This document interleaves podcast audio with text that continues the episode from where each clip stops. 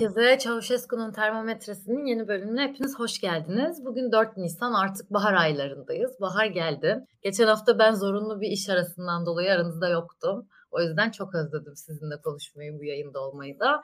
Hoş geldiniz Burak Hocam, hoş geldin İlkan. Nasılsınız? Hoş bulduk Pırıl. Nasılsınız, nasıl gidiyor? Her şey yolundadır umarım. İyi, uğraşıyoruz işte her zamanki işler.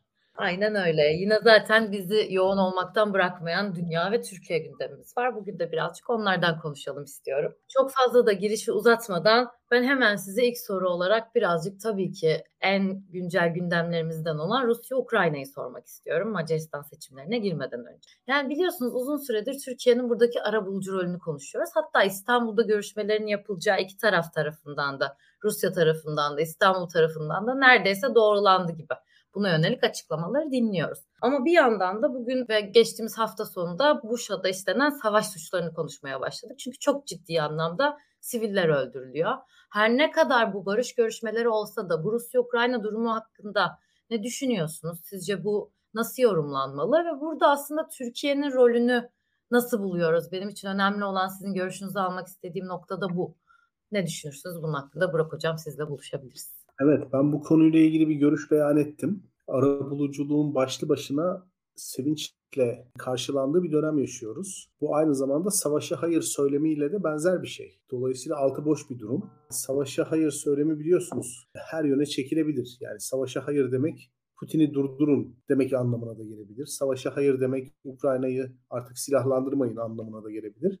Savaşa hayır söyleminin sonucundan neyi murad ettiğiniz önemli. Mesela Ukraynalılar savaşa hayır dediği zaman yani savaşmayı bıraktığı zaman bir Ukrayna olmayacak. Ruslar savaşa hayır dediği zaman bir Ukrayna olacak yani. Böyle arada böyle bir fark var. Dolayısıyla arabuluculuk, savaş karşıtlığı gibi söylemlerin hakikaten altının doldurulması gerekiyor. Nedense bu arabuluculuk meselesi Türkiye'de büyük heyecanla karşılandı. Çok olumlu karşılandı. Bunun birinci sebebi Türkiye'nin uzun yıllardır dış politikada çok heyecanlı davranması ve mutlaka herhangi bir çatışma durumunda çok keskin bir şekilde taraf tutması. Buna alıştı kamuoyu ve bundan dolayı Türkiye çok zarar gördü. Dolayısıyla Ukrayna meselesine daha mutedil yaklaşıyormuş gibi gözüküyor. Halbuki Türkiye üzerine vazife olmayan ve kendi güvenliğini doğrudan ilgilendirmeyen birçok konuda gereksiz tavır aldı. Mesela Afganistan'da Kabil Havaalanı'nın koruma meselesi Türkiye'nin güvenliğiyle hiçbir alakası olmayan bir meseleydi. Yani askerlerimizi Taliban'la çatışma pahasına oraya göndermenin Türkiye'nin güvenliğiyle açıklanabilecek hiçbir tarafı yok. Fakat Türkiye bu politikayı uyguladı. Yine Libya'daki iç savaşa müdahil olduk. Suriye meselesi ortada. Mısır'da İhvan ile darbe hükümeti arasındaki gerilimin tarafı olduk. İsrail-Filistin meselesinde taraf olduk. Yani bunlar aslında Türkiye'nin doğrudan güvenliğine tehdit oluşturan meseleler değildi. Ancak Türkiye bunlarda tavır aldı ve ilginç bir şekilde geçtiğimiz hafta Metropol anketinde Türkiye'nin Ukrayna'da tarafsız kalmasını savunan %80'lik bir oran var. Bu %80'lik oran Türkiye'nin bu alakasız bölgelerde taraf olması gerektiğini savunuyordu. Yani o tarafsız olmasını savunan sayı bunun yarısı kadar. Dolayısıyla Ukrayna meselesi bence Türkiye'nin tarafsız olmaması gereken nadide alanlardan bir tanesi. Çünkü Rusya'nın Türkiye'nin etrafındaki modern devletlerin egemenlik sahasını ihlal etmesi ve burayı tarihi olarak kendi toprağı görerek hak iddia etmesi Türkiye'nin güvenliğini doğrudan etkileyen bir mesele. Yani Karadeniz'de bir Rus varlığıyla mücadele etmek, Rusya'nın Karadeniz'de en uzun kıyı şeridine sahip ülke olması, nükleer silahlara sahip bir ülkenin revizyonist bir dış politika izleyip bunu da hiçbir engelle karşılaşmadan tatbik etmesi Türkiye açısından son derece sorunlu. Özellikle mevcut savunma sanayi, enerji ve diğer siyasi konulardaki bağımlılığın asimetrik bir şekilde ilerlediğini düşünürsek. O yüzden Türkiye'nin önceliği savaşın durdurulmasından ziyade Putin'in durdurulması olmalı. O yüzden meselenin arabuluculuk meselesinin benim açımdan cezbedici bir tarafı yok. Türkiye'nin Ukrayna'nın kendisini savunması için bölgeye silah sevkiyatı yapması benim açımdan daha takdir edilen bir politika. Bunu da net bir şekilde söylemek isterim. Benim bu konudaki duruşum maalesef çok net. İnsanlar memnun olmasa da. O yüzden arabuluculuk meselesinin hali hazırda mevcut geçici duruma özgü bir fırsat sunduğunu, bu fırsatın ila nihaya devam etmeyeceğini, Rusya'nın bu savaşı kaybetme lüksünün olmadığını ve agresiflik dozunun artacağını Türkiye'nin arabuluculuk iddiasının da zaman içerisinde etkisini kaybederek mutlaka bir tarafta yer alması gerekeceğini düşünüyorum. O yüzden anlık tepkiler verip 14 Aralık'ta galiba yanılmıyorsam hani doların 18 liradan 12 liraya düştüğü gece muhaliflerde yaşanan bir moral bozukluğu ve hükümetin bir şekilde şapkadan tavşan çıkartarak bu işleri halledebileceğine dair bir inançları vardı. Benzer bir durumu dış politikada da yaşıyoruz. Bunun uzun süre devam etmeyeceğini, birkaç hafta içerisinde durumun değişeceğini düşünüyorum. Yani aslında bugüne kadar yapılan açıklamalar da biz iki taraftan da vazgeçmeyiz. İki tarafında şey hem Ukrayna'nın bağımsızlığını tanıyoruz ama bir tarafta Rusya'ya da hala yakınsıyoruz diye yapılan açıklamaların bir yerde son bulacağını ve bir yerde Türkiye'nin de taraf seçeceğini aslında. Tabii Ukrayna şey... direnmeseydi Pırıl neyin arabuluculuğunu yapıyordu Türkiye acaba? Hakikaten yani 48 saat içerisinde Kiev düşseydi Türkiye kimle kim arasında arabuluculuk yapıyordu? Bugün Ukrayna direndiği için işgal bir ay sürdüğü için bir anlamda arabuluculuk gibi bir fırsat ortaya çıktı. O yüzden Türkiye'nin burada eğer bir tavrı takdir edilecekse arabuluculuk tavrından ziyade Rusya'nın savunma kapasitesine verdiği katkı takdir edilmeli. Benim durduğum nokta burası. Doğru. O yüzden daha da konuşacağımız günler olacak muhtemelen. Yani bunu çok uzun zamandır yayınlarda konuşuyoruz. 48 saatte bitmediği için de zaten ortada ne kazanılma ne kaybetme durumu var ve çok daha hayatlarımızı etkileyecek bir yere gideceğiz. İlkan sen ne düşünüyorsun bu konu hakkında? Hızlı birkaç şey söyleyeceğim ben. Ben Bilgehan'a göre biraz bir iki tık farklı noktadayım. Türkiye ara buluculuk yapabilir, deneyebilir. Çok sıkıntı değil bunlar ama ben e, birincisi tüm Türkiye'de ve tüm dünyada bu konunun anlaşılma, anlatılma tarzının yanlış olduğunu düşünüyorum. Daha iddialıyım biraz bu konularda. Birincisi şöyle çok doğru bir şey söyledi Bilgehan. Ukrayna halkı direniyor, Ukrayna direniyor. Ya buradaki ana faktör bu. Ana faktör NATO falan değil. Ana faktör Biden değil. Ana faktör Almanya şöyle bir tavır aldı da şöyle. Yok öyle bir şey yok. Öyle bir şey olsa zaten Rusya böyle bir işgali yeltenemezdi bile. Yani bir defa onu görmek lazım. Yani Batı'da yeterince Ukrayna'ya destek verilmiyor. Hiç öyle yüksek bir destek verildiği kanaatte değilim ben. Bugün hala ben diğer yayınlarda da söyledim. Başka yerlerde de yazdım. Yani şu an Ukrayna mesela bizim Bayraktar drone'u hakkında şarkı yapıyorsa Ukrayna'ya daha sofistike silah verilmediğinin göstergesi. Yani oradaki sıkıntılar bunlar aslında. Yani şimdi çok basit. Demek ki adamların elindeki en iyi silah o. E, dünyadaki en iyi silah Bayraktar drone olmadığına göre demek ki orada verilmeyen bir silahlar var. Karşısında nükleer bir güçle savaşıyor bu Ukrayna dediğimiz ülke. Yani bu açıdan ben ciddi şekilde Ukrayna'ya verilecek destek konusunda batılı merkezlerin kararsız olduklarını düşünüyorum. Rusya'nın alacağı bir yenilgiden de korktuklarını görmeye başladım şu anda. Kendi hissiyatım o yönde. Yani Rusya'nın ne kadar yenilmesi gerektiği konusunda emin değiller kendi aralarında. Ukrayna Rusya yenebilir ama nasıl yensin? Onun kararsızlığını yaşıyorlar ve ciddi şekilde desteklerin ben kısıtlandığını görüyorum. Rahatsızım bundan dolayı. Hatta yani Hatta İlkan, e, bu Yeltsin döneminde Rusya'nın dağılma ihtimaline dair senaryolar vardı ya.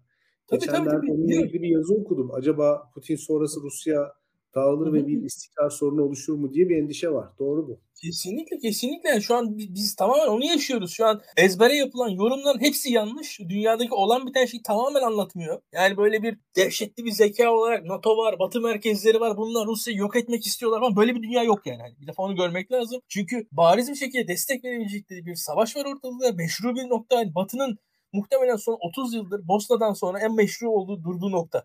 Amerika'nın Bosna müdahalesi sonra en meşhur durduğu nokta Batı'nın şu an. Daha meşhur bir alan yoktu neredeyse. Evet. Yani ve o şu anda kararsızlık yaşanıyor. Yani deniyor ki işte Amerika kimyasal, biyolojik bilmem ne saldırı olursa Rusya tarafından şöyle şöyle destekler verebilir falan. Ya, hakikaten komik bir ülke işgal ediliyor. Yani efendim Ukrayna'ya şu silahı verebilir miyiz? Ya, Ukrayna benim bildiğim kadarıyla BM üyesi bir meşru bir ülke, tanınan bir ülke. Yani bir, Amerika isterse Ukrayna'ya silah satabilir. Bunun için bir izin almasına gerek yok bir ülkeden.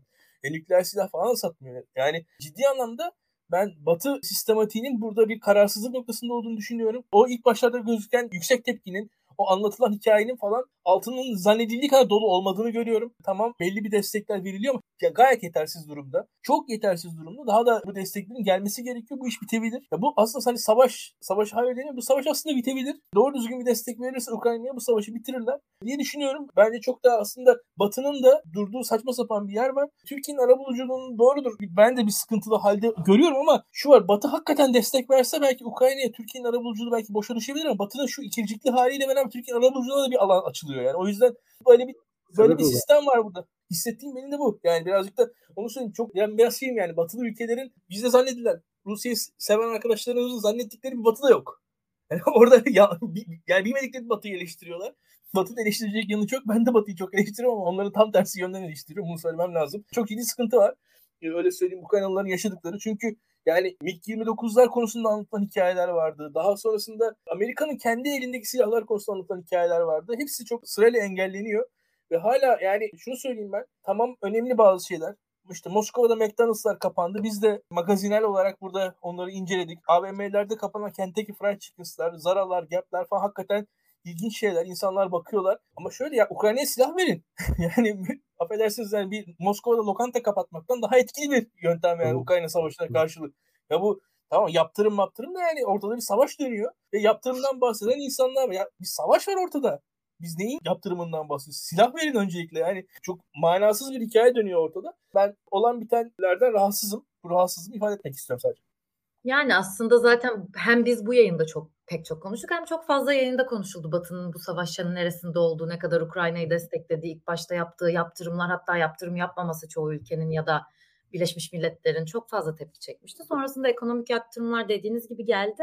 Ama bu noktada da şeyi de değerli buluyorum yani. Bunu da ilk defa konuştuk bir yayında da yanlış hatırlamıyorsam. Aslında silah yani. Bu kadar şeylerin konuşulmasının sebebi Ukrayna'ya batıdan gelen savaş desteği yok, bir silah desteği yok ve bununla beraber de Batı'nın bu yönde de bir desteği yok. Bence yani, çok önemli ve değişik bir farklı nokta. Hızla lafını keserek gidiyorum. Yani Ukrayna ya bu askeri anlamda destekler 2014'te Kırım'ın işgalinden sonra bakın Kırım diye bir yer işgal edildikten sonra Rusya burası benim toprağım diye bir yerleri işgal etti.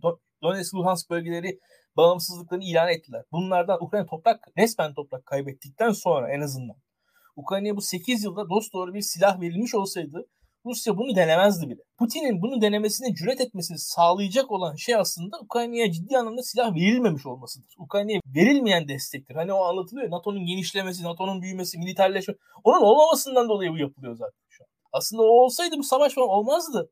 Yani bu kadar hani Putin de tamam diktatör falan diyoruz da yani ta, gerçeklikten o kadar da kopmuş bir insan değil. Karşısında ciddi bir askeri güç görseydi zannetmiyorum ben kendisini çok da risk atacağını. Sadece direniş beklemiyordu. Yani karşısındaki askeri gücü açıkçası o rakamları gördüğü anda Putin göze alabilir, göze alabildi. Sadece direnişi, o rakamların arkasındaki insanları tahmin edemiyordu Putin. Oradaki evet. aslında o mühimmatı, o teçhizatı gözüne kestirmişti Putin. Oradaki insanlar fakat farklı çıktılar. Ukraynalılar farklı çıktılar. Yoksa oradaki hmm. tank sayıları, top sayıları, tüfek sayıları Putin'in gözüne kestirdiği sayılardı. Mesela evet. İlkan Afganistan'da biliyorsun Amerika Birleşik Devletleri Taliban'ın daha geç ilerleyeceğini ve Kabil'i ele geçireceğini düşünüyordu. Yeteri kadar silah ve eğitim verdiğini düşünüyordu. Olmadı. Aynen insan orada insan o istediğin kadar silah o silahı tutan insan zaten önemli orada. Savaşı hala o yani açıkçası oradaki metal parçaları yapmıyor. İnsanlar yapıyor. Ya peki son burayı kapamadan önce bu savaşın aslında sıcak kısmının birazcık daha çatışmalı kısmının sona ereceğini de konuşuyorduk 2-3 hafta öncesine kadar ama şu an hala Busha'da yaşananlar falan bunun olmayacağını gösteriyor. Siz de böyle düşünüyor musunuz o zaman hala burada sıcak bir çatışma ihtimalinin var olduğunu? Kiev ve etrafından çekildi Rusya ama bu şiddetin dozunun azaltılması anlamına gelmiyor. Şiddetin yeniden formüle edilerek doğru yönlendirilmesi anlamına geliyor. Hani şöyle söylemek lazım. Rusya planladığı kadar geniş çapta bir operasyonu başaramadı. Beceremedi. Bir ay önce Rusya'nın savaş planları farklıydı. Şu anda daha farklı. Dolayısıyla daha mütevazi bölgeleri ele geçirmek için yeni bir pozisyonlanma yaptığı kanaatindeyim. Böylece yüzünü kurtararak yani bir anlamda zevahiri kurtararak öyle söyleyelim bu savaşı bitirmeyi amaçlıyor.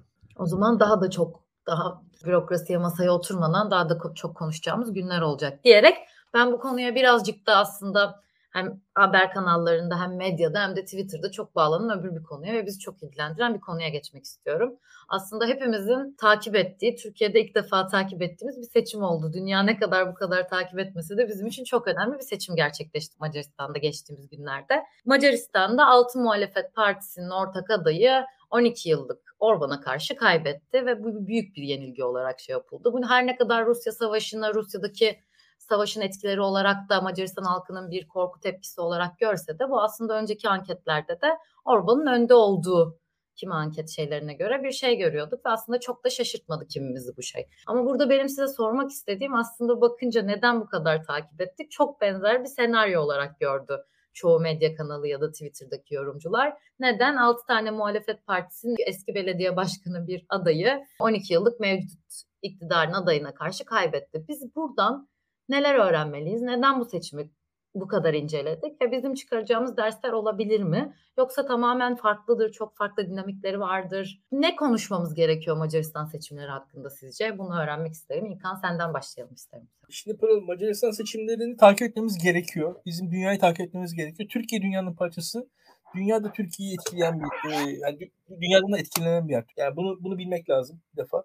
Ve Macaristan seçimlerindeki yaklaşımlardan öğreneceğimiz şeyler var mı? Var. Bence Macaristan Türkiye'den öğreneceği şeyler var. Türkiye ve dünya birbirinden etkileşen, etkileşiyoruz. Macaristan bizi etkileyecek, biz Macaristan'ı etkileyeceğiz. Buna alışmamız lazım. Bundan kendimizi, hani bunu bir defa zul görmemek gerekiyor. Onu, onu söylemem lazım. Yani biraz sakin olmamız lazım. Ben orada biraz bundan da insanlar Macaristan seçim takip ediyorsunuz. Birileri şaşırıyorlar böyle. Ne alaka Macaristan seçimi falan. Ya Türkiye'de bir şey oluyor. Dünyada olan herhangi bir şeyden bağımsız Türkiye'nin tamamen kendine has bir ülke olduğuna inanmak istiyoruz biz. Tamam Türkiye'nin kendine has özellikleri var. Doğru. Ama şöyle söyleyelim. Yani dünyada bile Amerikan seçimleri çocuk bile Macaristan seçimleri çocuk oluyordu oradan. Onun da farklı bir durum var diye dedim. Tabii ki dünyayı takip edeceğiz ama çok farklı. Benzetildiği için de bu kadar insan tarafından takip edilen bir seçime bunu da kabul edelim. Doğru doğru doğru doğru. Yani e, şimdi biz zaten belki biz tamam bu işlerin belki daha fanatiyiz, daha hastasıyız ama şöyle bir şey var. Dünyayı görmek gerekiyor. Dünyada trendler var. Dünyada fikirler sınırları aşıyor ve uygulamalar, metotlar sınırları aşıyor. Mesela dünyada bir ülkede atıyorum bir Arap Baharı'nı yaşadık biz. Arap Baharı'nı yaşadığımız zaman Arap Baharı'nı getiren faktörler vardı çeşitli bir şekilde. Mesela Arap, Saddam Hüseyin'in idamı canlı yayınlandı. O idamın canlı yayınlanması, bir diktatörün canlı yayında ölmesi halkları etkiledi. Atıyorum Tunus'ta yaşanan isyan hiçbir yeri etkilemez diyen insanlar vardı karşımızda. Tunus'ta yaşanan isyan 20 ülkeye yayılıverdi bir anda. Şimdi dünyada gerçekten insanlar birbirlerine etkileniyorlar. Fikirler birbirlerine etkileniyorlar. Liderler birbirine etkileniyorlar. Şu anda birçok lider mesela aynı şekilde Saddam'ın idamı yayınlandı, Kaddafi'nin linci yayınlandı ve birçok diktatör de o linci gördükten sonra tekrar koltuğuna daha da fazla sıkı sarıldı. Yani dünyada o yüzden mesela Putin'in yaptığı uygulamalar diğer diktatörleri etkiliyor. Diğer diktatörlerin uygulamaları Putin'i etkiliyor. Birbirlerinden öğreniyorlar. E diğer yayınlarda mesela Para Vatan kitabından bahsetmiştim ben. Dünyada şu an yolsuzluklar tek ülke içerisinde yapılmıyor. Farklı ülkeler birbirlerinden paralar transfer ederek neredeyse globalleşmiş bir yolsuzluk ağı var dünyada şu anda. Yani dünyada ki sistemlerin hepsi globalleşmiş durumda. Yani en esasında ulusal dediğimiz, en böyle milli kapalı sistem dediğimiz sistem bile aslında global bir sistemin parçası. Farklı şekilde parçası. Bugün Orban dediğiniz insan mesela Avrupa Birliği içerisinde İsrail'in, eskiden Netanyahu'nun, sonrasında işte Putin'in temsilcisi olabiliyor. Veyahut da atıyorum Fransız sağıyla Orban'ın arasında enteresan ilişkiler çıkabiliyor. O da kendi global ağına sahip aslında karşımızdaki insan. Bugün o yüzden dünyanın gerçekliğinin farkında olmak lazım, takip etmek lazım. Bunu takip etmenin kendisi bir defa olumlu bir şey. Bunu kullanmamız gerekiyor. Buradaki bilgi setinden biz faydalanacağız. Dünya da bizim bilgi setimizden faydalanacak. Bundan yani ya gocunma şekilde... Bunlara kesinlikle katılıyorum ama bu seçimleri konuşmamızın özelinde başka bir ortaklık var ya yani tabii ki dünyayı takip ediyoruz. Hepimiz tabii. bu kadar şeyde olmak Kesinlikle. istiyoruz ama ya Türkiye'de yaşayan gençler ya da şeyler olmak yerine ben yurt dışı tatilimi planlamak yerine bu seçimi takip ediyorsam ya da başka herhangi bir şey yapıyorsam ortak bir şey de olmalı. Tabii ki dünyanın tabii, olmalı ama ee, şimdi... haber siyasetin içinde olmanın ya da bu Macaristan seçimlerinin bir şey ifade ediyor olmasının da ayrı şeyini konuşalım isterim. Kesinlikle biraz. öyle. Macaristan seçimlerinde de gerçekten hakim bir parti var. Hakim parti uzun yıllardır iktidarda. Hakim parti dönüşmüş durumda ve Macaristan'da nispeten daha sağ bir fikriyat giderek büyüyor, yürüyor. Şimdi Macaristan'ın kendi iç siyaseti hakkında da konuşmak isterim ben açıkçası da. Burada da ve Macaristan örneğinde de şu var. Diğer partiler ve Macaristan liberal partilerle nispeten sol gelenek içerisinden çıktığını söyleyebileceğimiz partilerle ki Macaristan'da sol cidden güçsüzdür. Yani onun da sebeplerinden ayrıca konuşmak gerekir belki de. Macaristan sol neden güçsüz acaba diye. Belki Macaristan tarihinde 1945 ile 1990 arasında yaşanmış şeylerin bir etkisi olabilir diye düşünmek gerekir. Böyle enteresan fikirler doğuyor bazen Macaristan'a dair. Burada Macaristan'da bu muhalefetin yan yana gelmek zorunda kalmasının bize öğreteceği şeyler var. Ve Macaristan muhalefetinin bizden öğreneceği şeyler var diye düşünüyorum. Macaristan'da toplumsal çelişkilerin kutuplaşmalar nasıl yaratıldığını, nasıl yaşatıldığını görmek gerekiyor. Nasıl finanse edildiğini görmek gerekiyor. Macaristan medyasının yapısına bakmak lazım. Macaristan'da finansını, Macaristan kapitalizminin, Macaristan'daki en büyük zenginlerin mesela Orban'la nasıl ilişkiler sahibi olduğunu görmemiz gerekiyor. Macaristan'ın bize öğreteceği şeyler var bu yüzden. Macaristan'daki datayı iyi anlamak lazım. Bütün bunların yanında mesela Macaristan'ın yine aynı şekilde Ukrayna Savaşı sırasında aldığı tavır ve almadığı tavırlara da baktığımız zaman Macaristan'ın nerede durduğunu gösteriyor. Ki Macaristan'ın ciddi şekilde Ukrayna ile arasında bir etnik mesele de var. Bunu da söyleyeyim. Söyleyeyim Ukrayna'daki Macar azınlıktan, Macar azınlık üzerinden Orban'ın mesela milliyetçi politikası var orada. Yani o, o tarz ilişkileri de var onu da söyleyelim. Türkiye'nin ilgisi de tabii ki Türkiye'deki ittifakla Macaristan'daki ittifak arasındaki benzerlikler farklı üzerinde ortaya çıkıyor. Türkiye'de ben Macaristan'dan daha geniş, daha eski, daha yaşlı bir demokrasi olarak Türkiye bizim muhalefetimizin daha bir muhalefet tecrübesine sahip olduğunu düşünüyorum. Macaristan tabii ki Avrupa Birliği ülkesi. Bu arada belli zamanlarda bu tarihleri de okumak gerekir. Mesela 1990'lı yıllarda Macaristan demokrasiye geçtiği zaman yani herkes de öyle Macaristan'ın şimdiki kadar demokratik bir ülke olabileceğini bile düşünmüyordu. Yani birçokları da bir atıyorum Bolivya gibi, Kolombiya gibi Güney Amerika ülkesi seviyesinde ülkeler kalabilirdi bunlar. Ama Avrupa Birliği bakmayın siz bir şekilde içine aldı. Daha iyi, iyi bir noktaya çıkarttı. Ama aslında bir yandan da şu anlarda görüyoruz ki Avrupa Birliği'nin yükselttiği Doğu Avrupa ülkeleri o yükseldikleri yerlerdeki kadar da kurumsal altyapıya sahip değillermiş ki geçtiğimiz 10 yılda da e, o ülkelerde ciddi bir şekilde demokrasinin aşınma yaşandı. Bunu da ekleyelim. Türkiye olarak kurumların önemini görüyoruz. Muhalefetin yayına gelmesinin gerekliliğini görüyoruz. Toplumsal kutuplaşmalara karşı muhalefetin nelerden kaçınması gerektiği, nelerin üzerine gerektiğine dair de birçok şey görüyoruz. Artı şunu da eklemem lazım. Ekonomik olarak da Macaristan gibi, Polonya gibi sağa kaymış ülkelerin nispeten daha stabil ekonomileri var. Bunu da söylemek lazım. Yani orada da muhalefet oralarda başarısız falan diyoruz da oralarda bir de ekonomik durumunu görmek gerekiyor. Artı tabii etnik kompozisyonları üzerine de durmak gerekir burada. Şimdi bunları söyleyeyim ben. Birkaç şey daha söyleyeceğim ama. Birazcık da farklar da bunu konuşalım istiyordum aslında yani. Birazcık ekonomik olarak gerçeklerimiz çok farklı mesela. Altı partinin bir araya gelme şekilleri çok farklı. Yani 12 yıldır iktidarda olsa da her ne kadar Orban Erdoğan'la karşılaştırılamayacak bir şey var. Yorumlarda da yazmışlar zaten. Buradaki birazcık daha bizi korkutan o çok mu benziyor, biz de mi aynı süren yazacağız havasından çıkmamız gerekiyor belki de. Burak Hocam siz ne düşünüyorsunuz bu seçimler hakkında?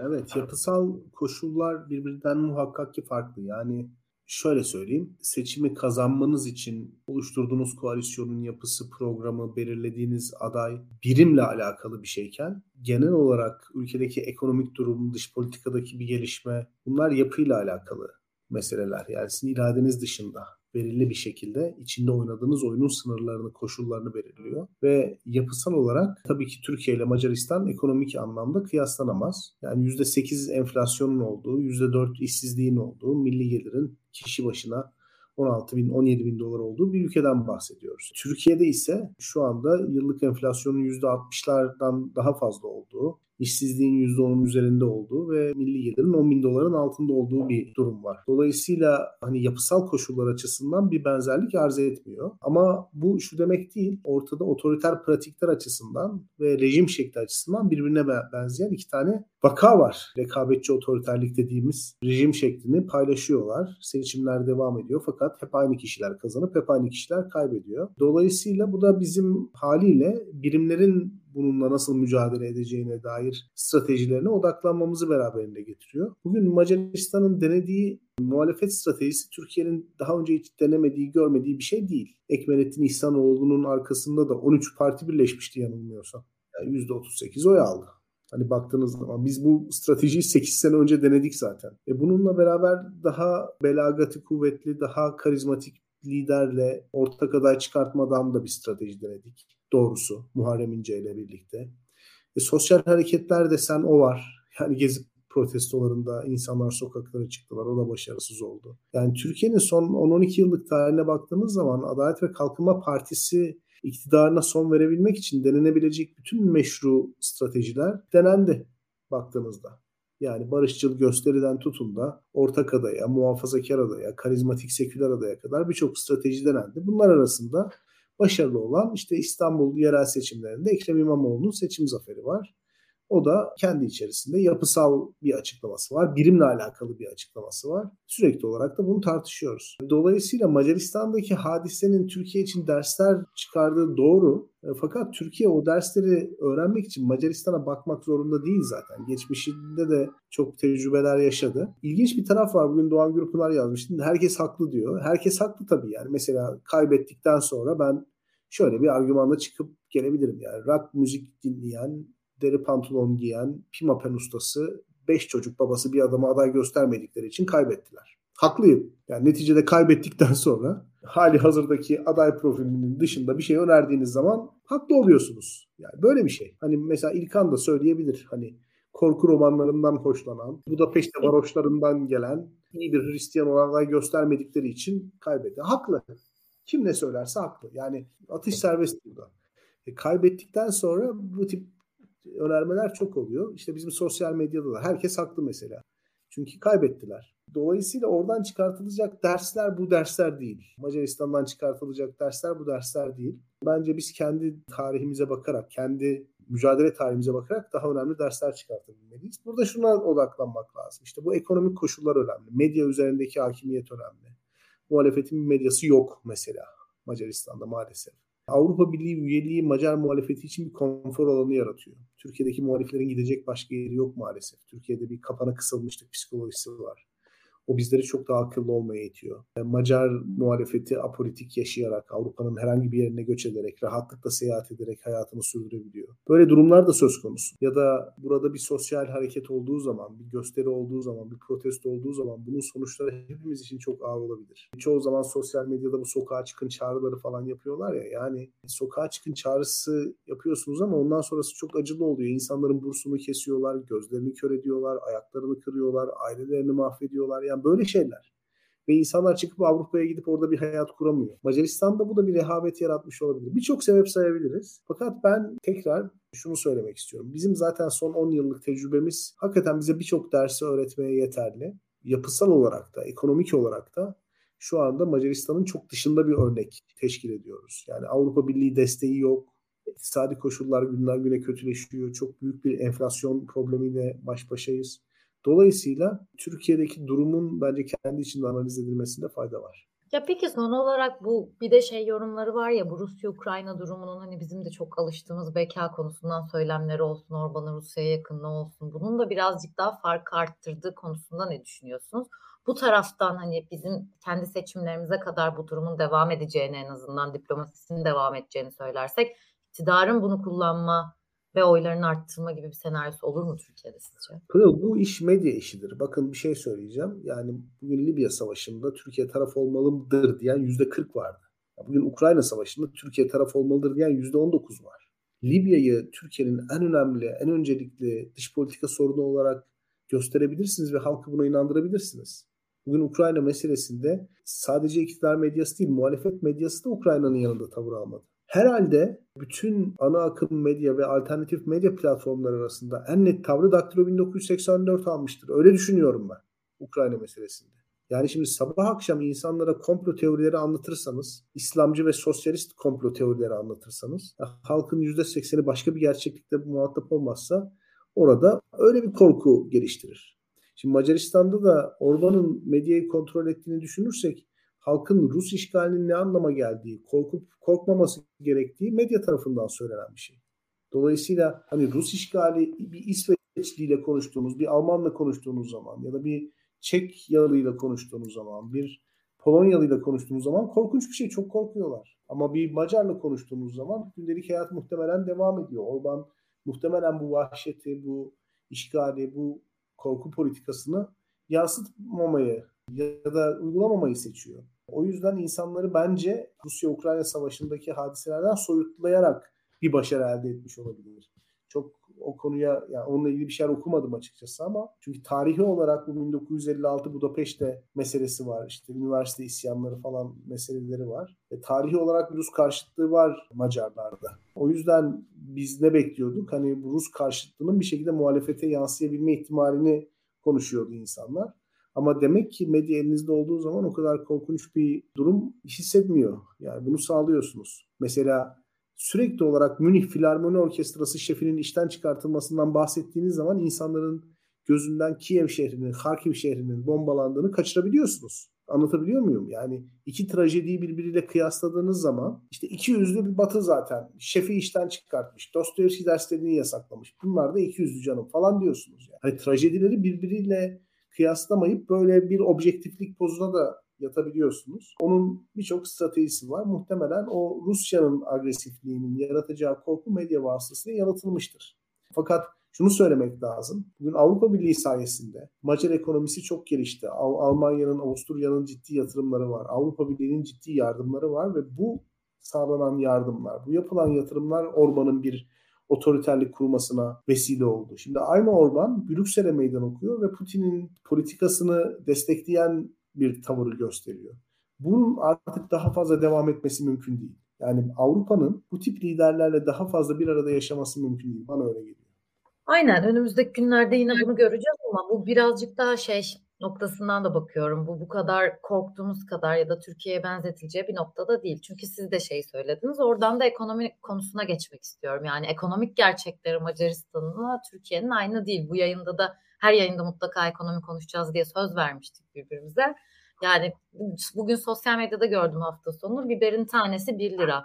Domatesin tanesi 3,5-4 lira oldu. İlkan sen söylemiştin bu yayında konuşmuştuk. Yazın 30 liraya domates şey yapacağız diye yaza kalmadık. Nisan ayında domatesin kilosu artık 30 lira oldu. Böyle günlerden geçiyoruz. LPG zam gelmiş. Biraz önce yayına girmeden onu okudum. Artık zaten takip edemiyorum ne zam geldiğini. Bugün Enag'ın açıkladığı yıllık enflasyon %116 idi yanlış hatırlamıyorsam. Tabii.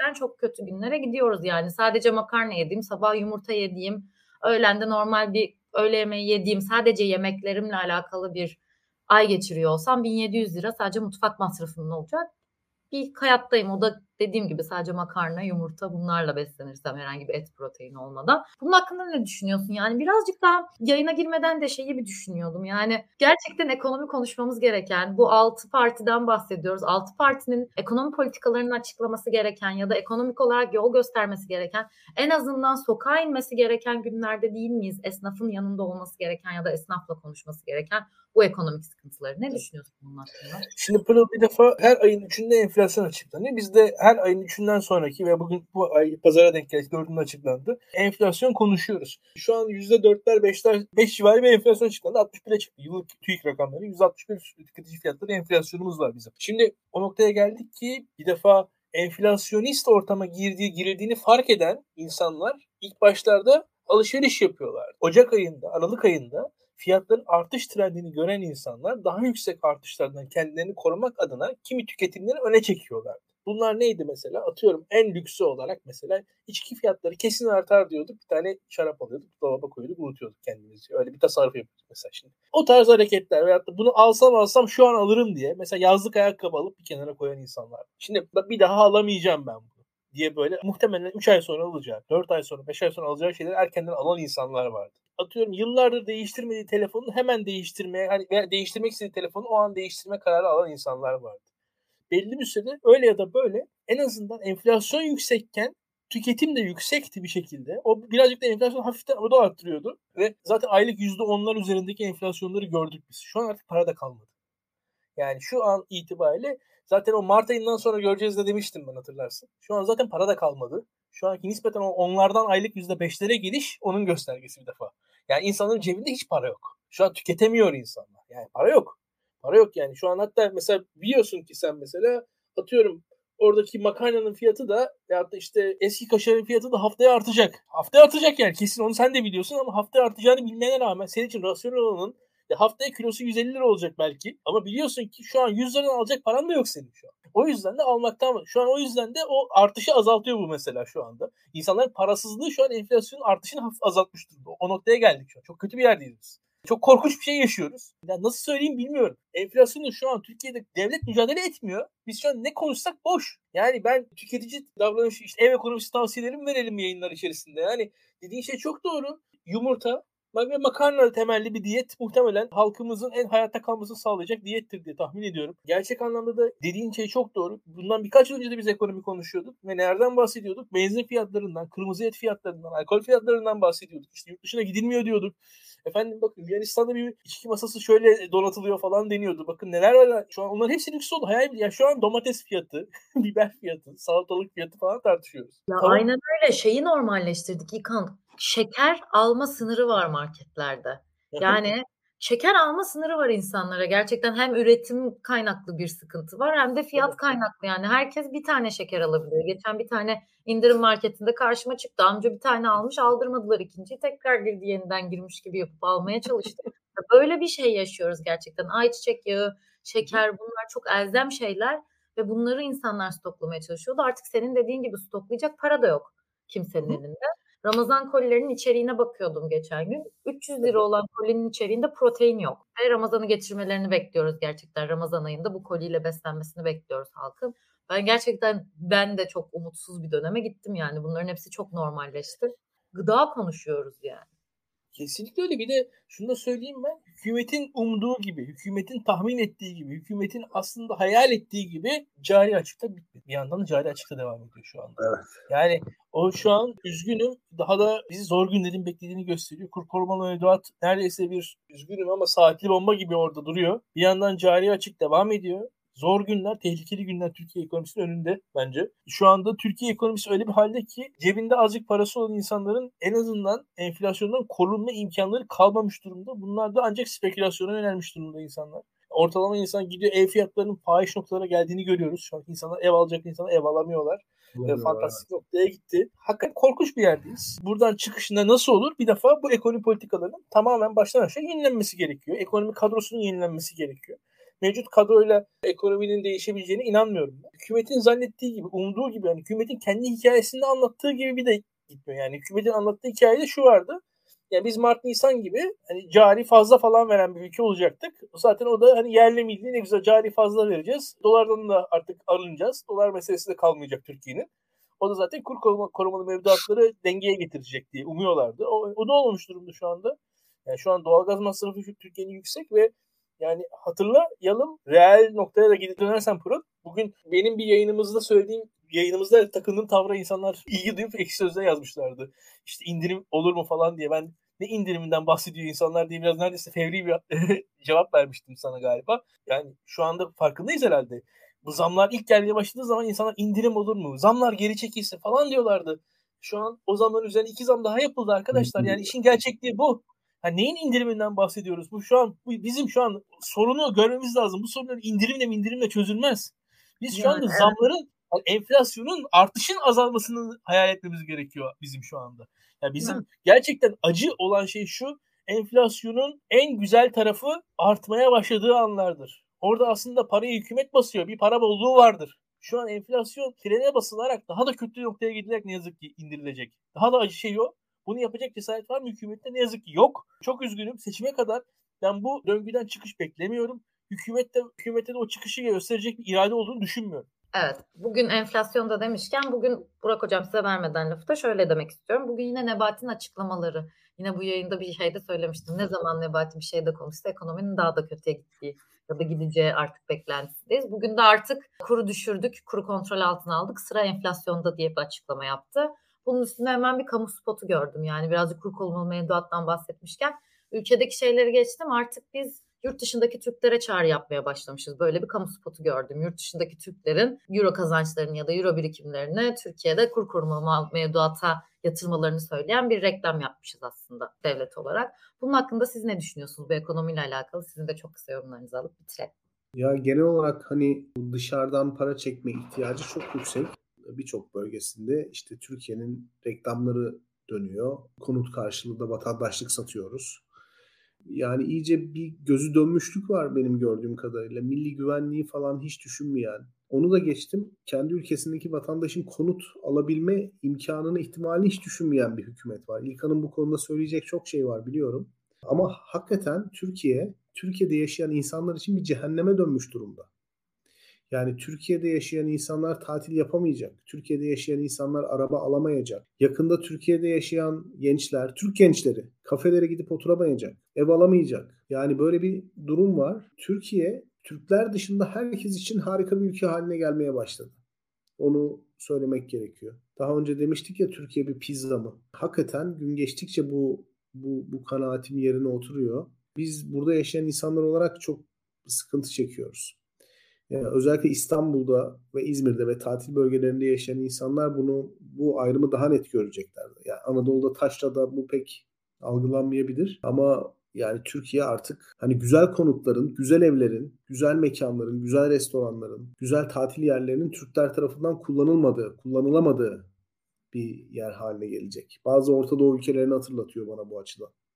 Mısır gibi, Tunus gibi. Maalesef öyle. Yani ekonominin yanında da bugün bir tane şeyi de gördüm. Bunu da bir yayında konuşmayı isterim sizinle. Fatih'te bir site sadece işte yabancıların satın aldığı bir site. Orada bir kuryeye de başka bir dil öğrenmesi gerektiğini söylemiş yaşayan insanlar. Burada Türkçe konuşmayacaksın. Bize servis yapıyorsan işte bizim dilimizi öğrenip bununla yapacaksın diye. Belki de bu sizin bahsettiğiniz konu satma olayları da bizi bu noktalara götürecek. Bir sene sonra konuşacağımız şeyler bu olacak gerçekten.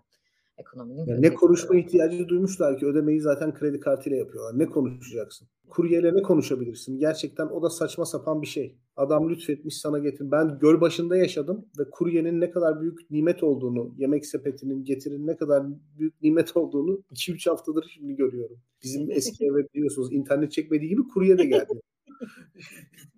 yani ya hakikaten konuşabilirsin yani. Ben hani 3 haftadır sipariş veriyorum. Tek kelime konuşmadım. Niye Arapça öğrenmesi gerektiğini istemiş, istemiş ki orayı anlamadım ben. Yani evet birazcık şey bir haber de olmuş olabilir Yani, ama siz bahsetmiş. Yani doğru düzgün bahşiş versinler yeter açıkçası. Yeter hakikaten. gerek yok o kadar samimiyete.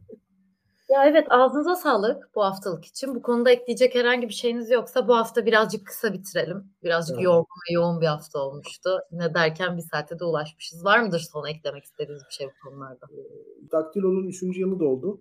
4. yılımıza giriyoruz. Yazı yazacağım tabii her sene olduğu gibi. Belki bununla ilgili önümüzdeki haftada bir program yapabiliriz diye hazırlanırsak. Halen daha linç ediliyoruz 3 senenin sonunda. Halen, halen daha.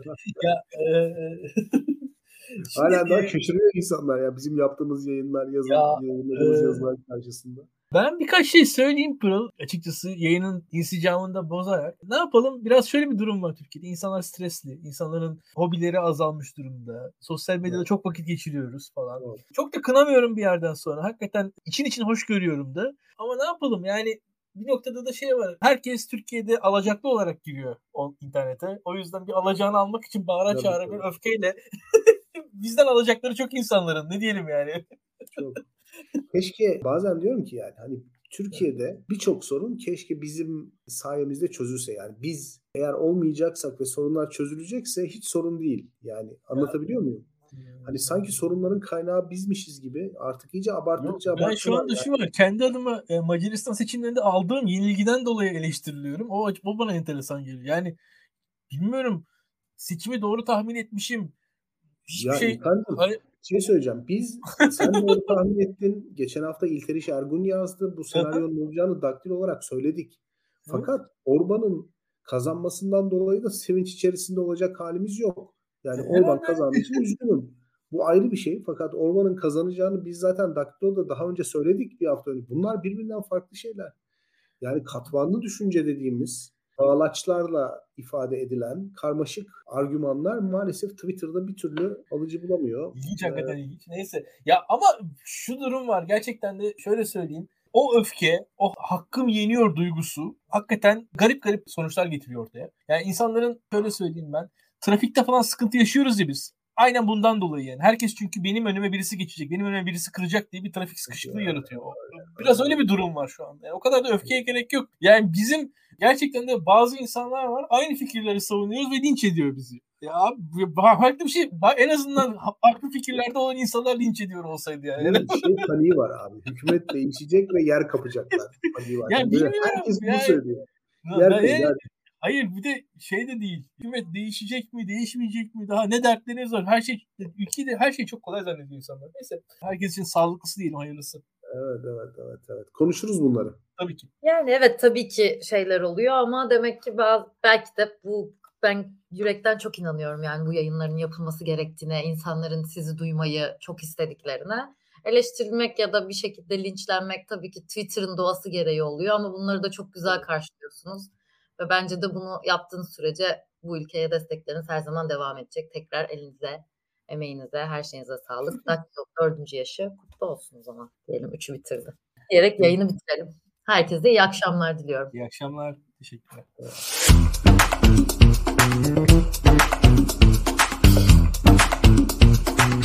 Thank.